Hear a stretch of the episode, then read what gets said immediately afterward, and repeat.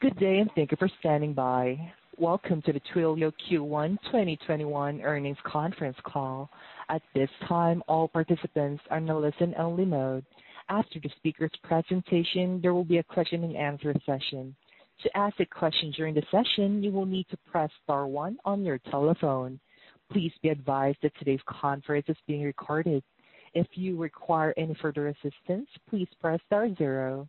I would now like to hand the conference over to Andrew Zilli, Vice President of Investor Relations and Treasury.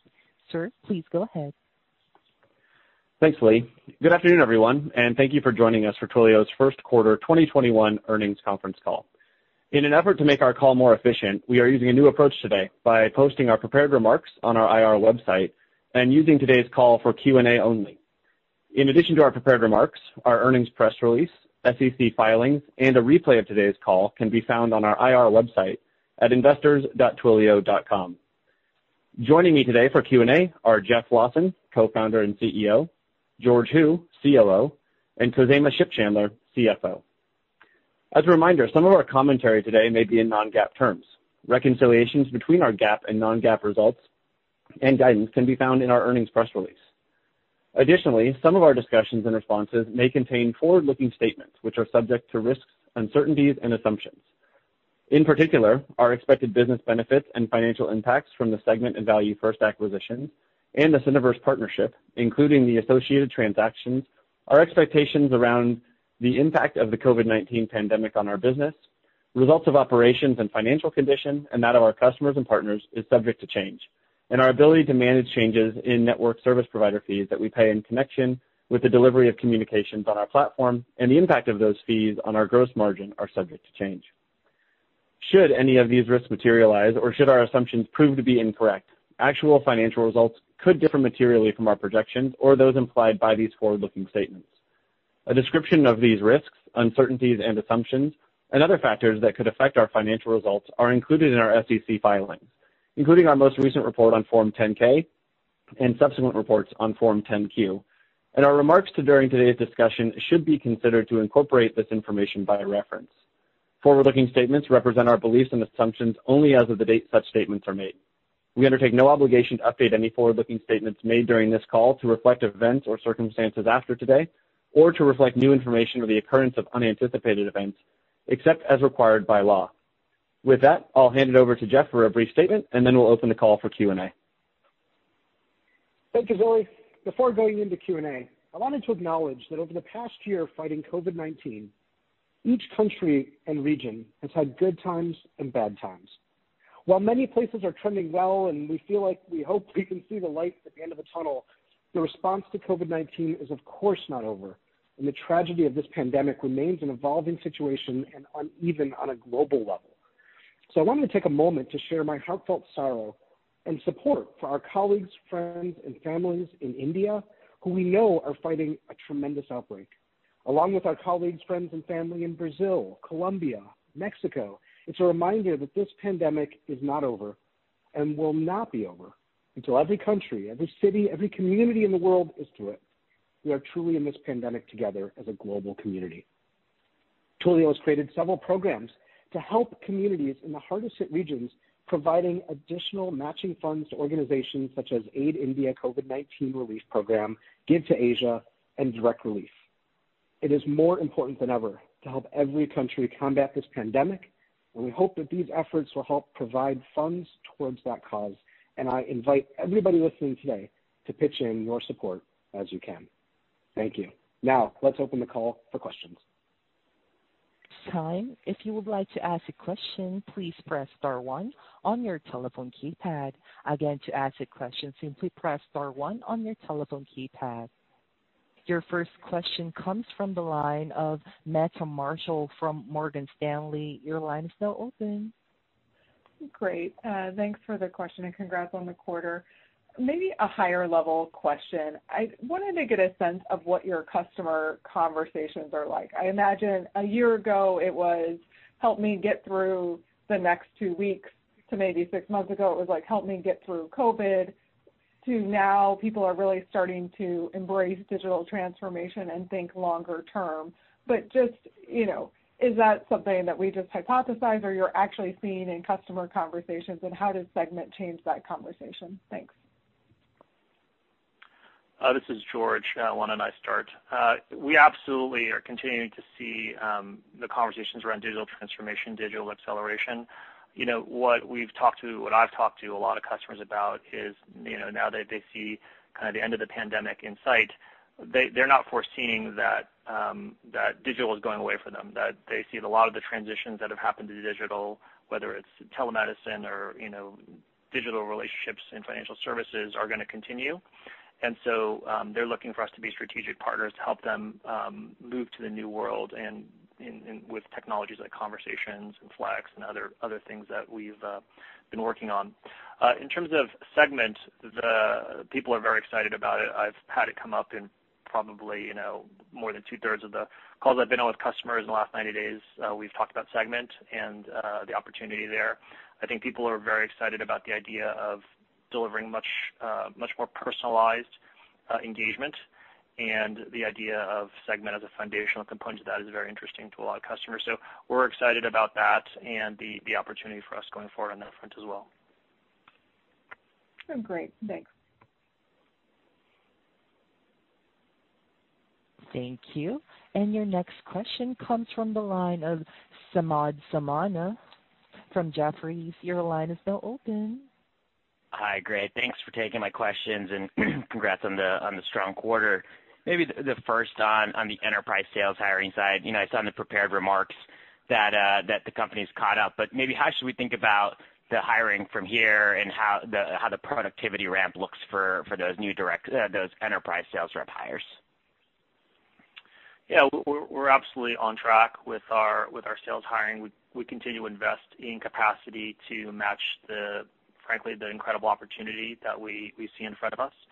And uh, in terms of the productivity, that has continued to be strong, and the ramp times are consistent. So we haven't really seen um, a significant shift uh, as we've added capacity, which is I think just really speaks to um, the demand out there and the the size of the opportunity. Great. And then maybe just a follow-up on the decision to to split the R&D organization that was discussed then, and how we should think about that impacting the innovation cycle going forward? Yeah, thanks for the question, Samad. Uh, this is Jeff. I'll take that one. So you know, we've got a very broad set of products and a very broad customer base all around the world, and so we thought the way to best serve the broad set of customers and the broad set of products was to break it out into three units. We have our Twilio Core Communications platform, our data platform, and our core platform.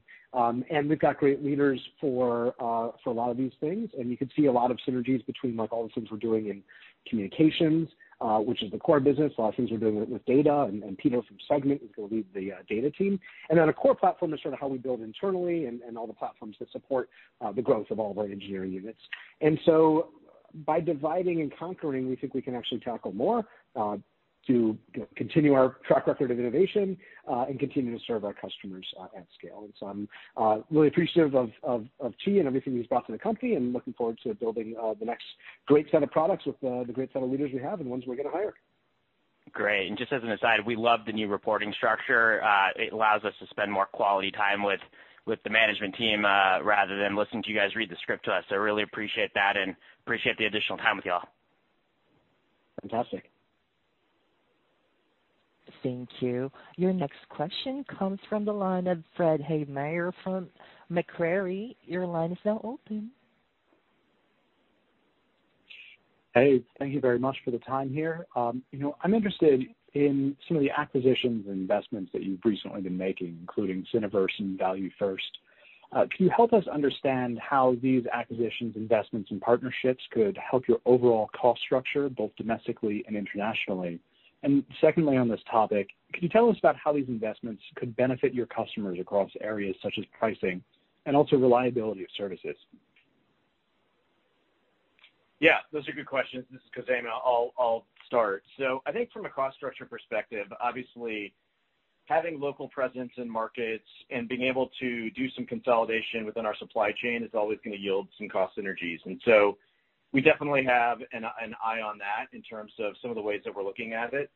I think beyond that, you know, if you look at some of the more recent things, like whether it's in Mexico or whether it's in India, you know, that also gives us enhanced geographic footprint. So it allows us you know, to better see uh, consumer demand in some of those markets as well.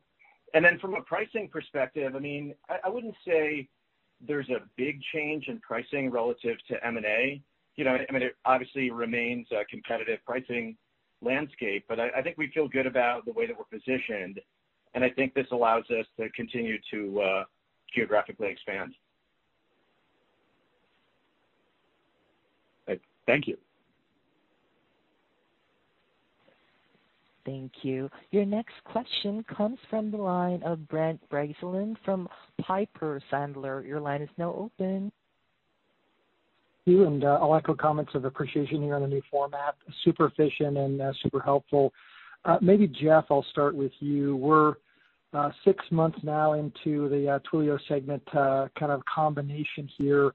My question for you, what are you most excited about and most pleased with You know, during the first six months of the integration here? And then I know it's early, but we're seeing some interesting personalized messages come out, some interesting Flex Segment integrations.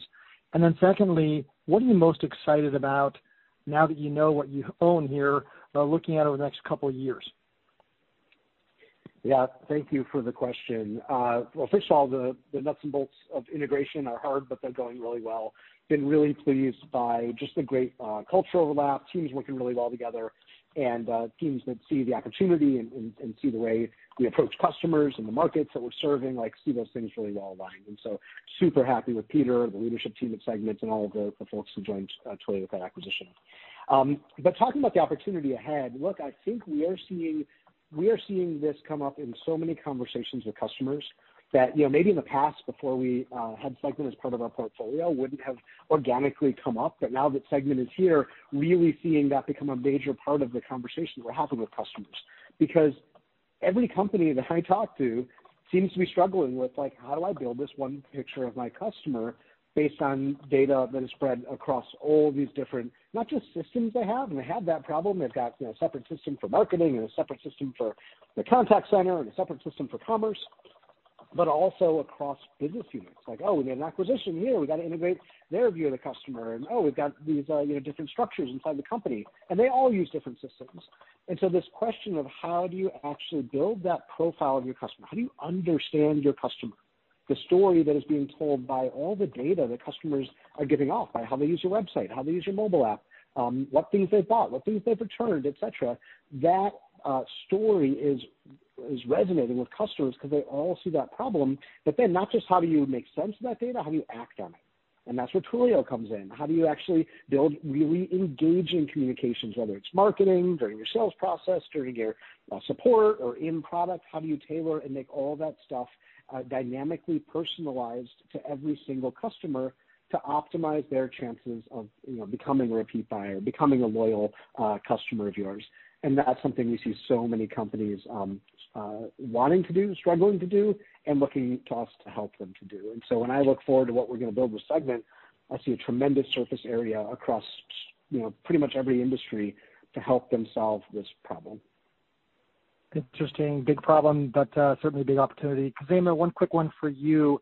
Uh, AT&T and T-Mobile joined the uh, the price increase party that I think Verizon kicked off last year.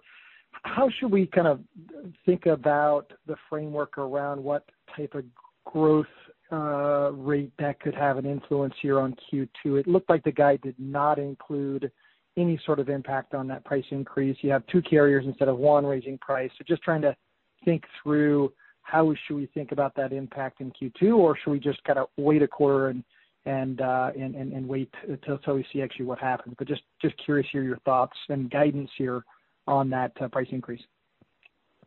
Yeah. I mean, we left it out of the guide on purpose just so that it wouldn't be that confusing and you know, we wouldn't have to deal with all the kind of puts and takes. So you should look at the guide as being clean uh, and excluding those impacts. Um, I would say you should largely expect them to be kind of in the ballpark as what we saw previously with Verizon. But we'll provide a lot more detail on that when we do the Q2 call, and we'll give you the exact numbers uh, at that time. Got it. Makes sense. Thank you. Thank you. Your next question comes from the line of Alex Zukin from Wolfe. Your line is now open. Yeah, taking the question. I'm going to, instead of asking my typical dollar-based net expansion question uh, to Khozema, I'll do uh, just two very big picture product questions. Um, Jeff, maybe just for you first. If we take a step back and we zoom out and we look at the components of your business, you're now getting into a point where you're able to do you know, potentially you know, intelligent messaging solutions where you can you know, you can effectively have a customer you know, send a message when a certain action takes place, like a cart is left abandoned. And you know that the value-added component of that message for that customer is a lot higher than, than potentially some others. So I guess the question is, are you able to now start thinking about different pricing or different unit economics depending on the type of message that you're helping a customer deliver? Thanks, Alex. Uh you know, I think there's like two ways of thinking about that. One is our role as a platform. And as a platform, you support many different use cases. And even within things like messaging, uh, you know, there's different use cases for messaging. And in fact, different messages may have different performance characteristics. You know, Some customers might value uh, speed of delivery over over others might value things like you know, bulk delivery. And so there's ways of thinking about how do you segment in the product itself uh, at the platform layer. And then there's ways of saying, like, okay, but um, in order to actually do a specific use case, you often have software that's powering that use case or integrations. Uh, to use the example you had, integration into a shopping cart. And the business logic of that integration and the business logic of that intelligence is in many ways a different value proposition from the platform itself. And so as you see what we're doing with, for example, Flex, that's what we're building, is we're building that you know the value proposition of a contact center on top of the primitives. Um, and you see that with uh, our Marketing Campaigns product as well. And so I think when you think about our core communications platform, you get the sense of uh, the economics are tied to the underlying uh, capabilities of the platform. And then when you look at the engagement platform that sits above it, the economics are more closely tied to the value proposition that we're creating with the software. Um but I also think that part of Twilio's unique value proposition is to build a product and a go-to-market that really closely aligns how our customers use our product with what they pay. Uh and I think that's a key competitive differentiation, which is a little different than traditional solution selling, which is you're trying to extract full value. I think as a platform play, you still leave white space for customers to go paint in to make it there, and that's what they value. They want to build on top of our platform. And as a result of that, we give them that flexibility, and that enables them to get outcomes that they uh, can't get with any other vendor. That also enables developers to continue to be our biggest champions inside of these accounts. And I think those are important things for us to continue to consider. That makes perfect sense. Another, again, kind of big picture question. If you think about the rise of IDFA, the demise of potential demise of third-party cookies, it's our thesis that we're entering a world where the notion of CDP, particularly for first-party data, is going to rapidly accelerate in strategic performance. You know, you guys mentioned, I think, George, you mentioned that you know, Segment is now in two-thirds or was in two-thirds of your customer conversations. I guess a couple of um, angles around this question. Is this future world something you contemplated when making that acquisition? Are you you know, just now reaping an even greater amount of strategic benefit? Uh, just talk to us about how you think about Segment in this new world, both integrated with the rest of your solutions as part of the platform, but also on a standalone basis uh, with respect to strategic enterprise relevance. Uh, this is Jeff. I'll answer. Unless, George, you want to. Go ahead, Jeff. I'll chime in. All right. Well, I'll give my point of view, and I'll let George give his point of view. Uh, you know, collaboration, who's going to answer is harder in this virtual world. My point of view is, yes, you know, we did think about the importance of first-party data and how every company is having to become great digital marketers and great digital executors. Um, and you can't necessarily rely on some of the, let's say, sloppier ways of um, uh, acquiring and re-engaging your customers uh, when you've got a lot of third-party data floating around out there. And So, we did believe, and we do believe that the CDP market in and of itself as a standalone becomes ever more important to companies um, not just because of the plurality of systems they have to figure out how to make sense of, but also because outside their walls it's getting more complex to actually uh, target and reach your own customers. So it becomes even more important that once you meet a customer, whether it's in your marketing or they buy something or whatever it is, that you do a really good job of continually engaging them. Because going back out to try to reacquire that customer is getting harder and harder and harder. And so companies have to treat their existing customers incredibly well, and those relationships are getting even more valuable. And then you add in all the value of, and then integrating that and creating that journey that is going to achieve that using uh, using Twilio's customer engagement cloud. That is, uh, you know, the, the next level of benefit on top of the, the core CDP. Yeah, I, think you know, I think Jeff said it really, really well. And um, you know, I would say we're having, um, you know, certainly a lot of these conversations that I'm talking about are largely customers. Uh, a lot of customers are, um, you know, learning about our acquisition, interested in our strategy, and we're having the, broad conversation. But you know, we're definitely seeing interest on both fronts of both the standalone CDP conversation as well as the potential for um, for intelligent engagement that is that's built when you have the, customer data um, and all the engagement channels together. So I think there's there's there's potential both standalone and um, and integrated, and I think that's one of the things that you know, we're excited to continue to build on going forward. Uh, congrats. Just uh, amazing execution as always. Thank you. Thank you. Your next question comes from the line of Derrick Wood from Cowen. Your line is now open. Hi. Uh, thanks for taking my questions, and congrats on a great quarter. Um, we get a lot of questions from investors on how to think about consumption growth trends across uh, various use cases as the economy opens up. So Jeff, it'd be great to hear what you're seeing, you know, from the COVID impacted use cases in travel, hospitality, ride sharing, and then get a sense of, you know, with the opening of the economy, you know, how that impacts some of the use cases that got catalyzed from COVID. So really just trying to get an understanding of how those net out as we navigate through the opening of the economy and maybe put that in context with, you know, how you guys guided for Q2, which assumes um, flat to up 10 million in sequential revenue. Absolutely, Derrick. I'll answer that. So the uh, what I would say is, like, you've got this usage pattern, and so you've got two categories, like roll the clock back to a year ago. You had a category of digitization of lots of interactions, that was really the path that society was on and every industry was on because of you know, digital transformation, like the big secular trend, and those got accelerated. And so a lot of the things that we're seeing, like um, you know, like a lot of the workflows between ordering online and picking up in the store and things like that are getting far more use now than they would have before. Um, or telemedicine, you know, saw a huge acceleration of adoption of telemedicine. And those workflows have provided consumers, in a lot of cases, like a much more convenient path. And these are things that these organizations, whether it was you know healthcare doing telemedicine or retailers doing really good online order pickup type workflows, you know these are things that uh, were on their path anyway, just got accelerated. And so I think we're seeing is a retraining like uh, of consumers to expect new types of experiences.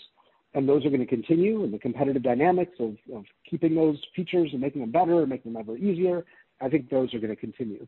Then you've got the category of industries that were negatively impacted by COVID, so I think travel, hospitality, things like that. And those obviously saw a decline in their usage in 2020. And now I think we're starting to see the, the, the early signs of the recovery of many of those industries. And we've probably all read the headlines uh, talking about you know people returning to travel as they're getting vaccinated, and how hard it is to get a rental car, and and uh, how airplanes are now full.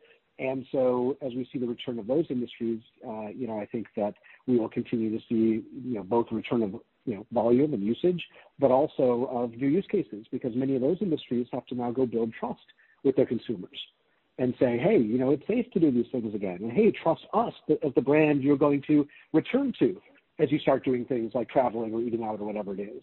And so we're seeing um, not just the return of the old use cases, but I think also new engagement strategies that these companies have in order to build trust and loyalty um, in their customer bases that in many ways they have to kind of re re-engage with and reacquire. I guess maybe I'd throw it to Khozema on on the revenue guidance. I've gotten some questions on, you know, just if you look at the sequentials, it's Uh, flat to slightly up. Um, historically, it's uh, you've seen some good sequential seasonality in Q2 um, I know you may have conservatism in there, but uh, any any other puts and takes to to call out for Q2? Yeah. I mean let me just add to what Jeff said, and then and then I'll I'll directly take your question. So I would say, in general, what our guidance contemplates is sort of a world without COVID in a way. I mean, notwithstanding what Jeff said at the outset of the call, I mean, obviously there is a lot going on globally, and I certainly don't want to uh, take anything away from that and the impacts that that's having on people. But generally speaking, the way that we're looking at things is as if you know COVID is starting to wane, and we see durability in some of the positively impacted industries. We see recovery some of the negatively impacted industries. And so in general, I think, you know, as we start to think about a world post-COVID, we just see a lot of general strength in the business, very kind of broadly diversified across industries and and geos and and company shapes and sizes. As it relates to Q2 specifically, I mean, we feel good about the guide. I mean obviously, you know, we're still up in the quarter based on the guide, 47%-50%. Uh, the world is a very very complic complicated place right now. You know, there's a lot of moving pieces, and so I think we'll we'll wait and see how things exactly play out. But we feel good about you know, the way that we guided, the way that things are positioned, and we feel great about the long-term prospects of the business and uh you know, certainly in the short and medium term. Right. Yeah, 50% growth, uh pretty amazing. So uh congrats again. Thanks, guys. Thanks, sir. Thank you. Moving on, your next question comes from Ryan MacWilliams. Your line is now open. Thank you. Uh, thanks for taking the question. And I'll take Zukin's normal dollar-based net expansion question. But knowing that this metric can fluctuate, um, especially with the SendGrid compare year-over-year, but anything to comment on here with this moving lower in the quarter and maybe any read-throughs to the following quarters could help? Thanks. Yeah, you certainly hit one of the nails on the head. Um, I mean I would say in general, like at 133%, like DBNE is still really really strong. Um, So whether you look at it on a year-over-year basis or you look at it on a sequential basis, maybe I'll start with the latter. So on a sequential basis, you know, you obviously don't have like the political uh, dynamic, right? We're in a non-election year, and so that's going to drift it down a little bit. And then we've also lapped Verizon carrier fees, and so one year away from that, you know, that's going to have a little bit of an impact as well. And then really the third dynamic is is what you said a moment ago in terms of SendGrid. I would say on kind of a normalized basis, you know, you might think about 130s, but I mean, we feel great about the printed number, 133%, and we're really really happy with the way that our expansion rate's been going. Thanks. And just from my perspective, it was great to see how Twilio helped support global vaccine distribution. But you know, from a financial perspective, um, I was just wondering, did vaccine distribution delivery uh, materially impact results at all in the quarter? I wouldn't say it impacted our financials materially. Um, you know, as I said a moment ago, like, I think we're really looking at the world both in terms of our Q1 print as well as the way that we guided into Q2 based on a world in which you know, COVID is sort of a thing that's starting to wane a little bit, and we just see broad-based things across the business. And any one use case is relatively de minimis. Appreciate the time. Thanks, guys. Thanks. Thank you. We have a follow-up question. Your next question comes from Michael Turrin from Wells Fargo Securities. Your line is now open. Hey there. Uh, thanks, everyone. Appreciate you taking the questions. George, the Deloitte Hackathon you mentioned in the materials stood out as interesting. I'm wondering if you can talk more about what events like that could maybe open up and how that can help with the push into targeted verticals. Specifically, healthcare seems interesting there, but anything you can add around context is helpful. Yeah, thanks for the question. We've had a hackathon program now that we've used successfully in the enterprise area directly with customers, and now we're starting to do that with our partners. Um, you know, obviously, when you're building momentum with you know, a large systems integrator, a lot of the a lot of what you need to do is, first of all, get people internally just aware. That these are not uh, simple entities or complex entities. They have lots of groups, and just kind of evangelizing internally uh, You know, the the power of Twilio and the Twilio message is really important. So, bringing these hackathons, we find is, generally speaking, a really good way to extend our reach, uh, especially among the developers and the thought leaders. Within an organization, whether it's a customer or or an SI like Deloitte. So we're excited about that. But also, you know, the, um, a lot of the times these these hackathons also yield really interesting IP or the beginnings of interesting IP, and whether that's on the customer side or on on a partner side. And with an entity like Deloitte, the opportunity to create vertical IP, I think is very very interesting, especially around um, especially around Flex, which is a big focal point for a lot of our SI discussions. Uh, remains to be seen, obviously, how all these things play out. There's usually a pretty significant path between a hackathon and obviously real IP. But you know, we're excited about the opportunity, whether it's with Deloitte or with others, to to go down this path, repeat that, continue to evangelize, get the flywheel going, and uh, continue to do more work with them. I mean we're really excited about the potential of this partnership. We're seeing some traction already, and uh, this is just another, you know, kind of another brick on the path to Um, building a really successful long-term enterprise uh, playbook. Yeah, makes a lot of sense. Just quick for Khozema, can we go back to ValueFirst for just a moment? I'd just be curious if there's more you can add on what that adds internationally. I know that's been one of a few focus areas. And then anything you can add on any contribution, I don't know what the timing specifically looked like, but any contribution um, you saw or would expect to see is helpful. Yeah. Just to take the latter part of the question first, uh, very de minimis contribution in the current quarter, and it'll be relatively de minimis contribution going forward as well. So we're not uh, necessarily calling it out. I mean, I would say ValueFirst kind of fits into you know, one of the questions that was asked earlier in terms of just broader trends that we're seeing in supply chain. I mean, when we see a unique asset that we think, on the one hand, gives us a particularly interesting entry a geo, and it's not limited to India, obviously, although India is obviously a huge consumer market. Uh, but I'd throw Mexico into the same category, which is why we did a deal there, too. But India, Mexico, large consumer markets, opportunity for some cost capabilities. And then, with these acquisitions, we always get awesome awesome local teams. And so it's really just a combination of those things. You know, from a financial perspective, I think this is like an add to the portfolio, but nothing that you should really think about in terms of having an outsized impact on our financials at all. Okay. Helpful. Keep up the pace. Thanks. Thanks, everyone. Thanks. Thank you. Your next question is from Mark Murphy from JPMorgan. Your line is open. Oh, hey. Uh, this is Pinjalim on behalf of Mark. Congrats on the quarter, guys.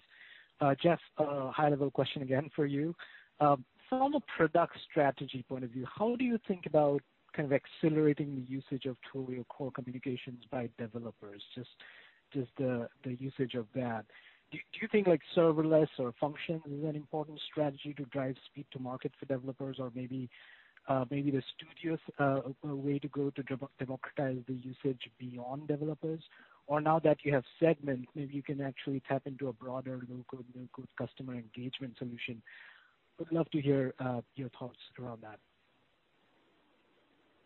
Absolutely. Uh, so First of all, I'd say we're really pleased with the adoption uh, of Twilio and all of our products by developers, and think that's going very well.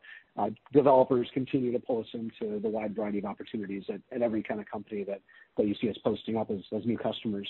Um, as far as smoothing out, you know, I don't necessarily draw a straight line between like low-code, no-code, and like getting more developers or more accounts on the platform. I think low-code, no-code are tools. And when the problem you have fits well into